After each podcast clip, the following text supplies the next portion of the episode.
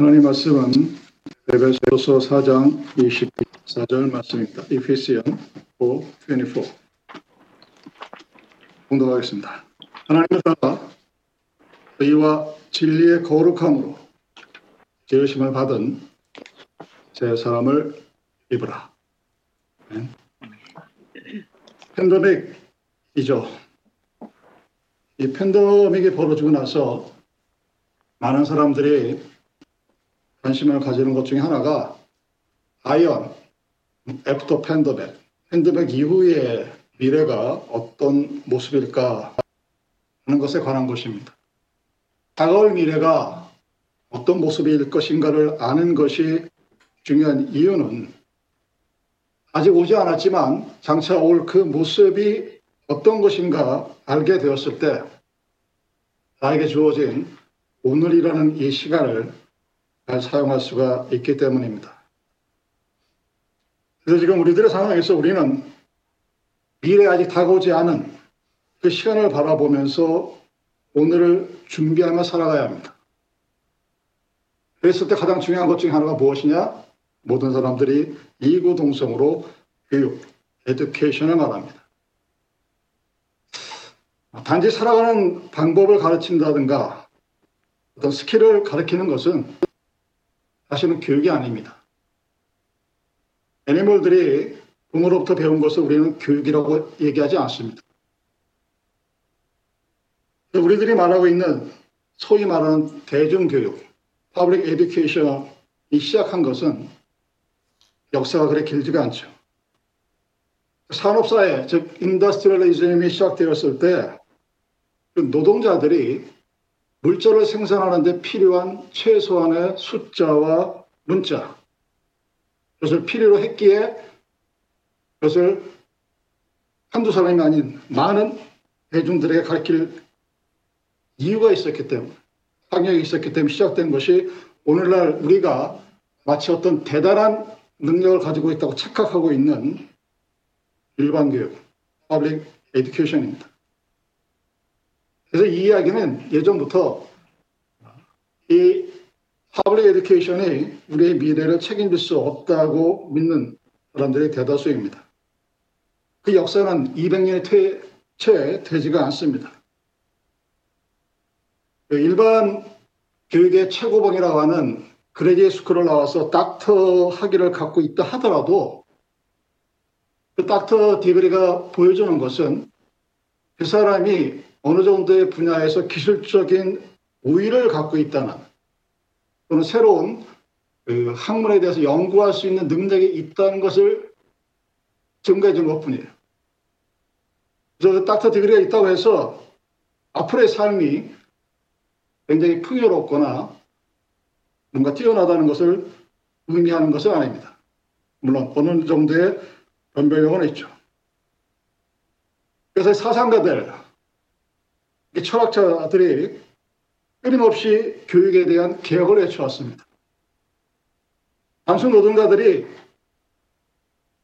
어떤 물자를 생산할 때 필요한 숫자와 문자에 대한 단순한 언더스탠딩을 기초로 하는 이 역사가 오래갈 수 없다는 것은 누구보다 다 알고 있었습니다. 그런 시간이 지나면서 요즘에 팬데믹 시대를 거쳐서 다시 한번 어쩔 수 없는 변화의 시간을 가지고 있습니다. 요즘은 제 개인적으로 보면 세미나의 홍수 시대입니다. 온라인으로 벌어지는 세미나가 너무나 많아서 일일이 다 참여할 수도 없는. 근데 그들이 자 팬데믹 시대 이후에 교회는 또는 다가오는 어린 아이들은 우리 아이들을 어떻게 키우고 어떻게 대처할 것인가를 얘기하면서 항상 빠지지 않는 것이 4CS라는 단어입니다. 오른 사이에 들으면 아, 팬데믹 시대를 맞아서 누군가가 새로 고안한 것 같은 착각에 빠지지만 사실은 이미 몇십 년 전부터 비교학회에서는 나왔던 그런 말들이죠. critical thinking, communication, power play, creativeness, 비판적인 사고와 소통, 협동, 창의성이라는 이 말은 팬데믹을 맞아서 새롭게 우리에게 주어진 것이 아니라 이미 교육 개혁을 연구하는 철학자들 사이에서 주어졌던 담론 중에 하나입니다. 교회는 마치 이것이 새로운 것이냐 성경 교육에 이렇게 대입해야 된다고 주장을 합니다. 예수님께서 제자들을 어떻게 가르치셨습니까? 대화식으로 가르쳤죠. 질문하시고 대답하고 질문하시고 대답하시고. 여러분 제가 자주 말하지만 이것은 소크라테스와 아리스토텔을 거쳐서 우리에게 이미 확립되어진 그리스적 사고 방식의 하나의 체계입니다. 그래서 우리는 잘 알고 있어요. 한국 교육이, 미국 교육이 문제가 뭐가 있느냐? 교육식이죠. 그 설명 위주입니다. 암기만 하면 돼요. 이것이 잘못되고 있다는 것을 압니다. 그런데 쉽사리 고치지 못합니다. 유대인들의 전통적인 교육 방식인 우리말로 치면 밥상머리 교육, 식사 시간에 한 가족이 모여서 하나님을 포함한 모든 주제에 대해서 토론하고 얘기할 수 있는 그것이 중요하다는 것을 모르는 대한민국의 교육자들은 없습니다. 선생님들은 없어요. 그런데 그렇게 하지 못합니다. 그 이유를 아마 여러분도 잘 아실 거예요. 유대인의 교육 방법을 얘기하지만 유대인처럼 살지는 못합니다. 그리고 이 4Cs에서 말하는 것처럼 예전에도 그랬고 지금도 그런 것처럼 창의성이라는 이 creativeness라는 이 부분에 대해서는 야 이렇게 해야 창의성이 나타난다 하고 방법론에 대해서 일관된 방법이 없습니다. 그래서 많은 사람들 그리고 제 개인적인 견해도 마찬가지지만 이 4Cs에서 나타나는 이 창의성은 사물을 바라볼 때 critical thinking으로 비판적인 사고방식으로 바라보고 그리고 그 과정을 통해서 소통과 협업의 과정을 통해 나타나는 것이 아마 창의성이 아닐까 이렇게는 그렇게 얘기합니다. 앞으로 시대에서 주역을 할 사람들의 공통적인 조건이 있습니다. 그 중에서 제일 앞에 빠지지 않는 것이 무엇이냐? 바로 창의적인 사고와 마인드입니다. 여러분이 잘 알고 있는 스티브 잡스와 마이클 주커버그 두 사람 다 대단한 사람 같은데 교육학계에서 마이클 주커버그를 이노베이션이라고 얘기하지 않습니다. 그냥 성공한 사업가예요. 운 좋게 남보다 빨리 그런 방법을 생각하는 그 정도의 사람입니다. 진정한 창조적인 사고방식을 갖고 있는 사람을 우리는 스티브 잡스라고 합니다. 그 대상은 알고 있는데 어떻게 하면 그렇게 우리의 아이들이 또는 우리의 모습이 그렇게 될 것인가에 대해서는 딱 그렇게 얘기하지는 못합니다. 사람을 연구합니다. 스티브 잡스가 이렇게 살아왔다는 둥, 마이클 저커브가 이렇게 살아왔다는 둥.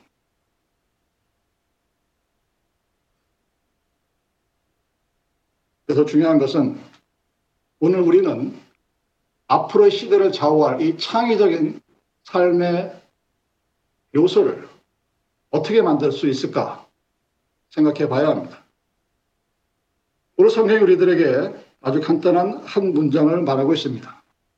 하나님을 따라 의와 진리의 거룩함으로 지으심을 받은 새 사람을 입으라. 지금 시간 여러분은 이 주어진 성경에 본는 말씀 중에 새 사람이라는 단어를 통해서 어떤 이미지를 내가 그리고 있는지 지금 스스로에게 질문해 보시기 바랍니다.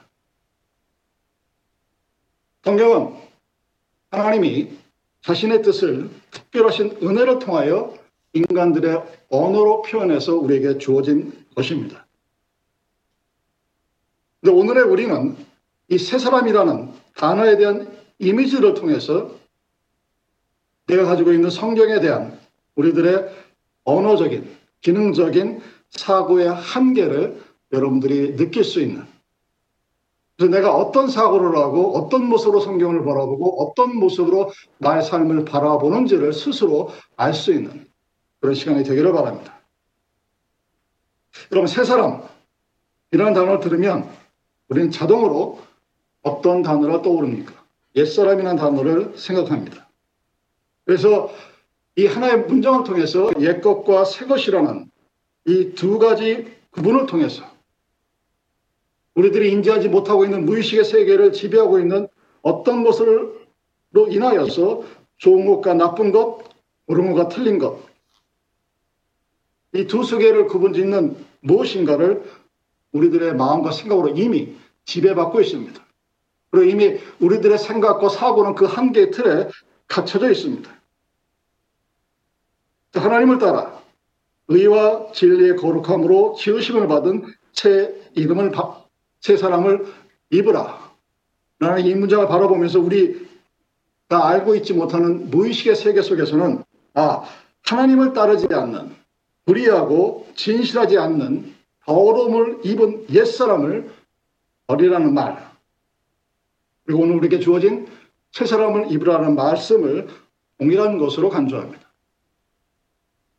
동일한 것으로 간주한다는 말은 그렇게 해석을 하고 받아들입니다. 그래서 그런 의미가 우리들에게 주어짐으로 해서 우리는 이렇게 다짐합니다. 그래, 나는 더러운 옛사람이 아니라 새로워져야 되고 하나님을 따르는 의로운 사람과 진리의 거룩함이 주어진 새로운 사람이라는 눈에 보이지 않는 어떤 이미지를 만들어서 그 이미지를 내가 구축하기 위해 하나님의 말씀을 따르는 자의 당연한 의무요 책임으로서 내가 그 새 사람이 되었다는 것을 증명해야만 된다는 책임론에 사로잡힌 삶을 살아가게 됩니다. 왜 이렇게 말하느냐? 이렇게 좋으신 하나님의 말씀을 갖고 있는 우리가 그렇게 살지 못하는 이유가 바로 거기에 있기 때문입니다. 교회는 세상과 다른 삶의 모습을 유지하고 다가오는 하나님의 나라가 어떤 모습인가에 대한 형태를 보여주는 역할을 해야 그것이 교회로서 존재 가능한 진정한 교회의 모습입니다. 근데 왜 그렇게 살지 못하느냐?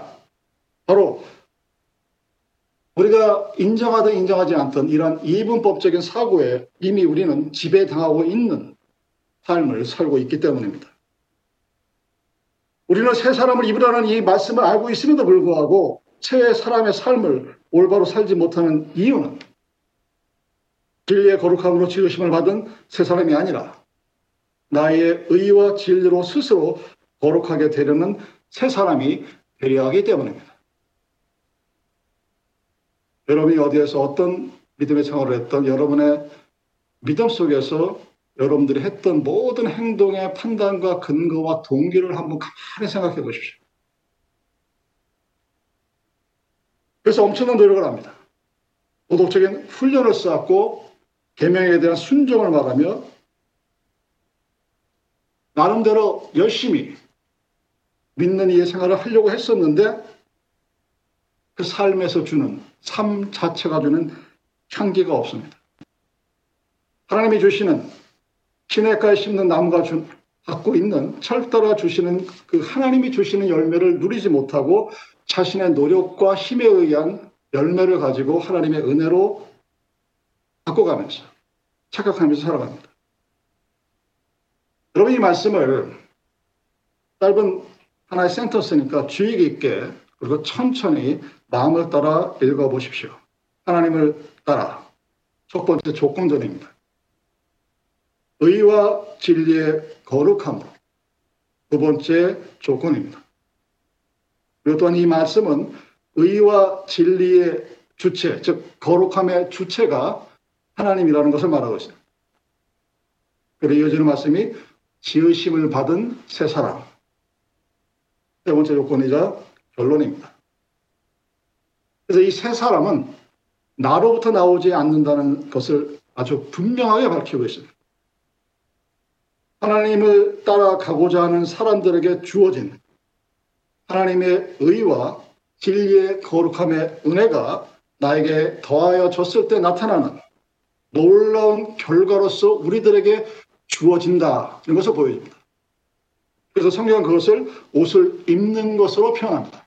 새 사람으로 바꿔라라고 표현하지 않았어요. 새 사람을 입으라, take wear라고 표현했습니다. 그럼 대부분 우리들이 옛 것과 새 것을 구분합니다. 그리고 옛 것에 자신의 과거를 대입을 합니다. 내가 살아온 과거는 나의 옛, 옛, 올드가 되어버리는 거예요. 그래서 오늘 나의 어떤 노력과 내 삶의 흔적을 통해서 그 지나간 옛날의 어떤 것들을 새 것으로 변하게 할 수 있다고 생각을 합니다. 그래서 마치 하얀 도화지에 그려져 있었던 나의 옛 모습 위에 오늘 내가 원하고 바라는 나의 아름다운 다른 색깔의 수채를 사용함으로써 이미 그려져 있었던 나의 옛 모습을 없애버릴 수도 있다고 믿는 그런 신앙생활입니다. 그렇게 하는 한 우리는 이 말씀이 오늘 우리에게 주는 의미를 전혀 이해하지 못하게 됩니다. 여러분, 옛 그림 위에 내가 원하는 새로운 그림을 색깔을 칠하면 어떻게 될까요? 우리가 이미 알고 있는 것처럼 내가 원하는 색깔이 아닌 다른 컬러가 나의 도화지에 나타나게 됩니다.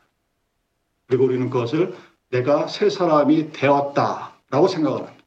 새 사람을 입은 것이 아니라 새 사람이 되었다라고 생각합니다.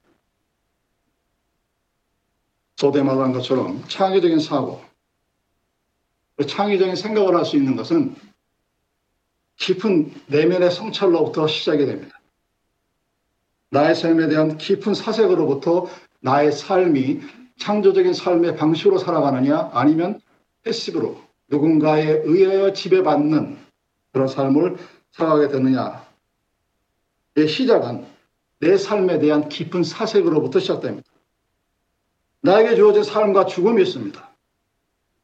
여러분 그 시간을 회피하거나 도망하지 마십시오. 마주 보고 나에게 주어진 삶을 바라보고 앞으로 당차 다가올 나의 죽음을 응시할 때 오늘 나에게 주어진 나의 시간에 대한 아름다움에 생각합니다. 그리고 나에게 주어진 그 시간을 얼마나 아름답게 사용할 것인가에 대한 미래를 그려보게 됩니다. 여러분, 나에게 주어진 시간을 다른 사람을 위해서 아닌 나를 위해서 사용할 수 있게 됩니다. 그리스도인들이 가장 깊은 착각에 빠지는 것이 무엇일까?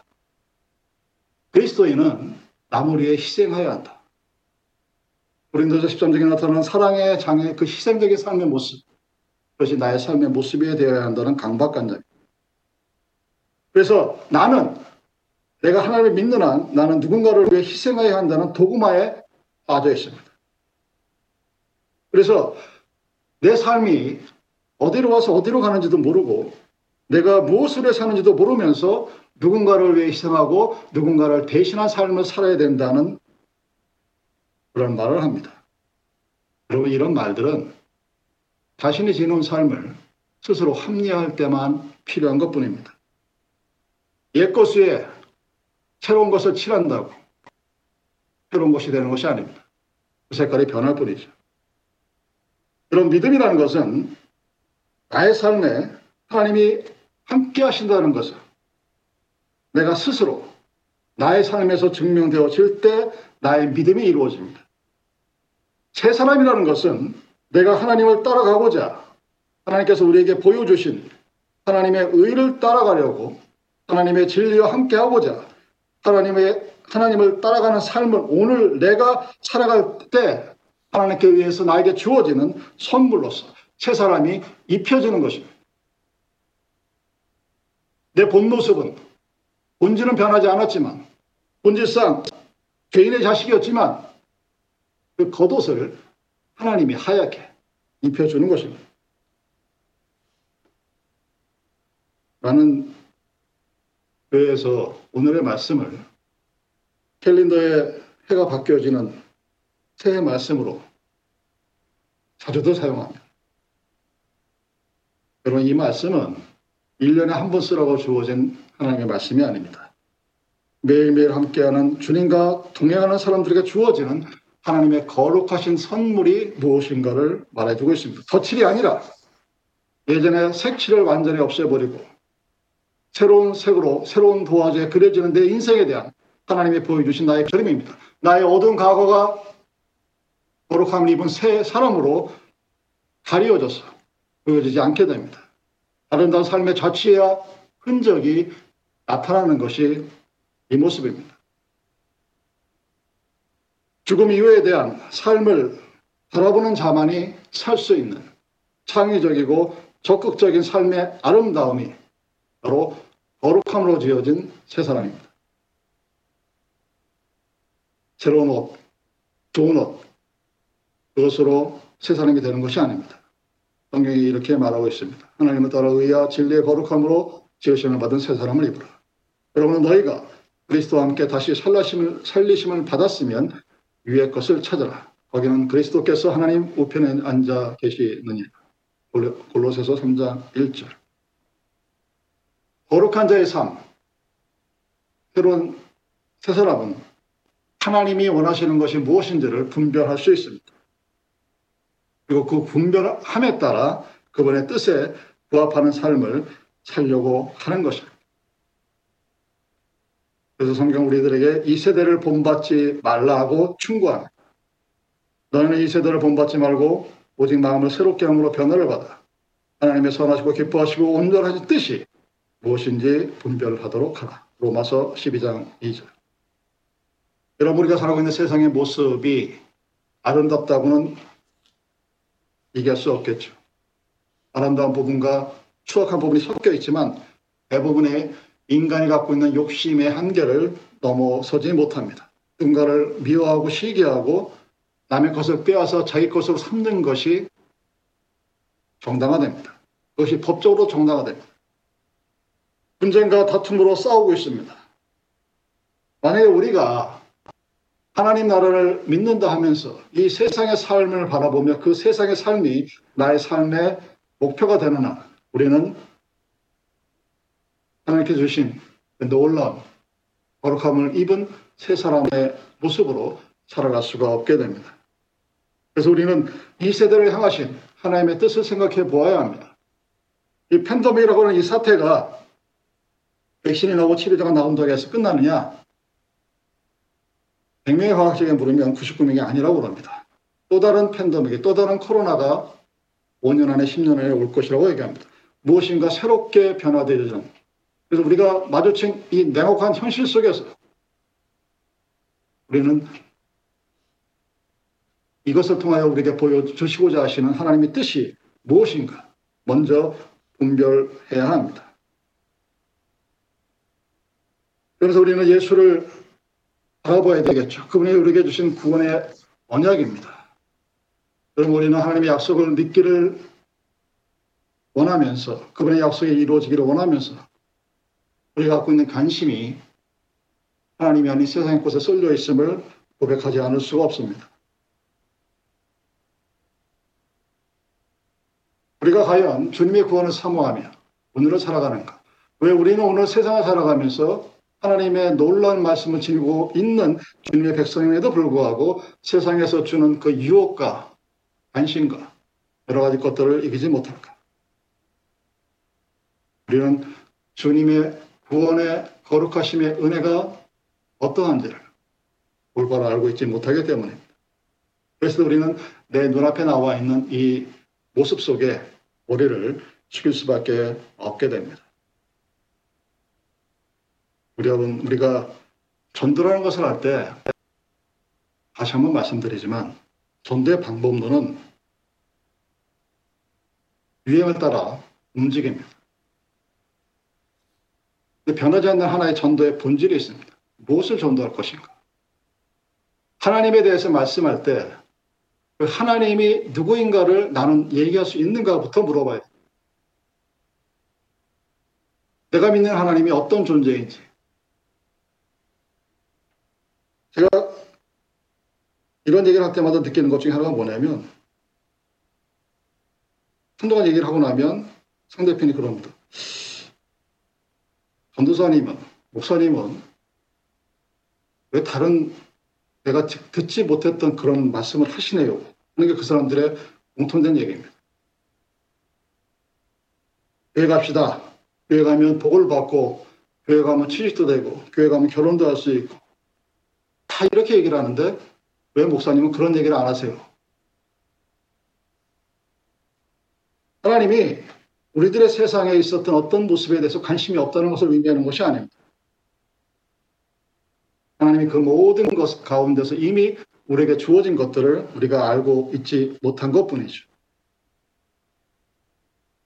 그래서 우리는 새로운 날이 지날 때마다 새로운 것을 다짐하고 새롭게 되기를 원하지만 새로워지는 것이 없습니다.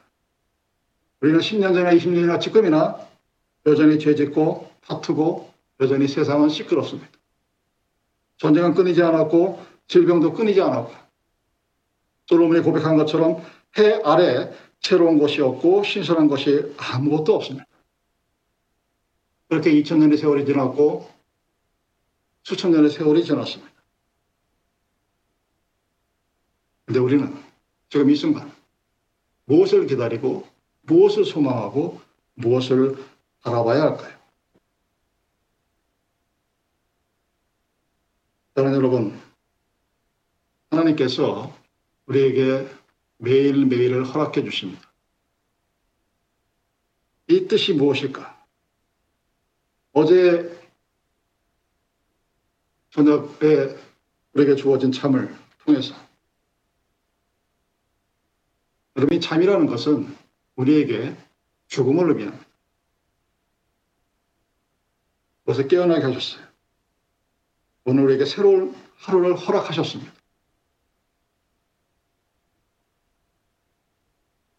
이 새로운 하루가 나에게 어떤 뜻인가 우리는 분별할 수 있어야 합니다. 그랬을 때 우리는 이 세상을 살아가면서도 세상에 속하지 않고 세상의 것을 필요로 하면서도 세상을 따르지 않는 하나님을 따라 그분이 우리에게 주신 의와 진리의 거룩함으로 지으실 받은 새 사람을 입으라 하셨습니다.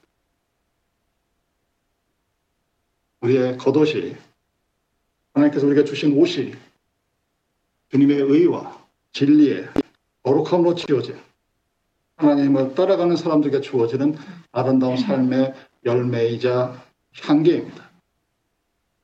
그것이 이 힘든 세상 속에서도 두려워하지 아니하고 평안을 유지하게 하시며 하나님께 항상 감사하며 기뻐하며 기도하게 하는 하나님을 온전히 믿는 백성들에게 주어진 주님의 아름다운 선물인 것을 믿고 감사하며 매일매일의 삶을 살아갈 수 있는 저와 여러분들이 되기를 바랍니다. 그러시겠습니다.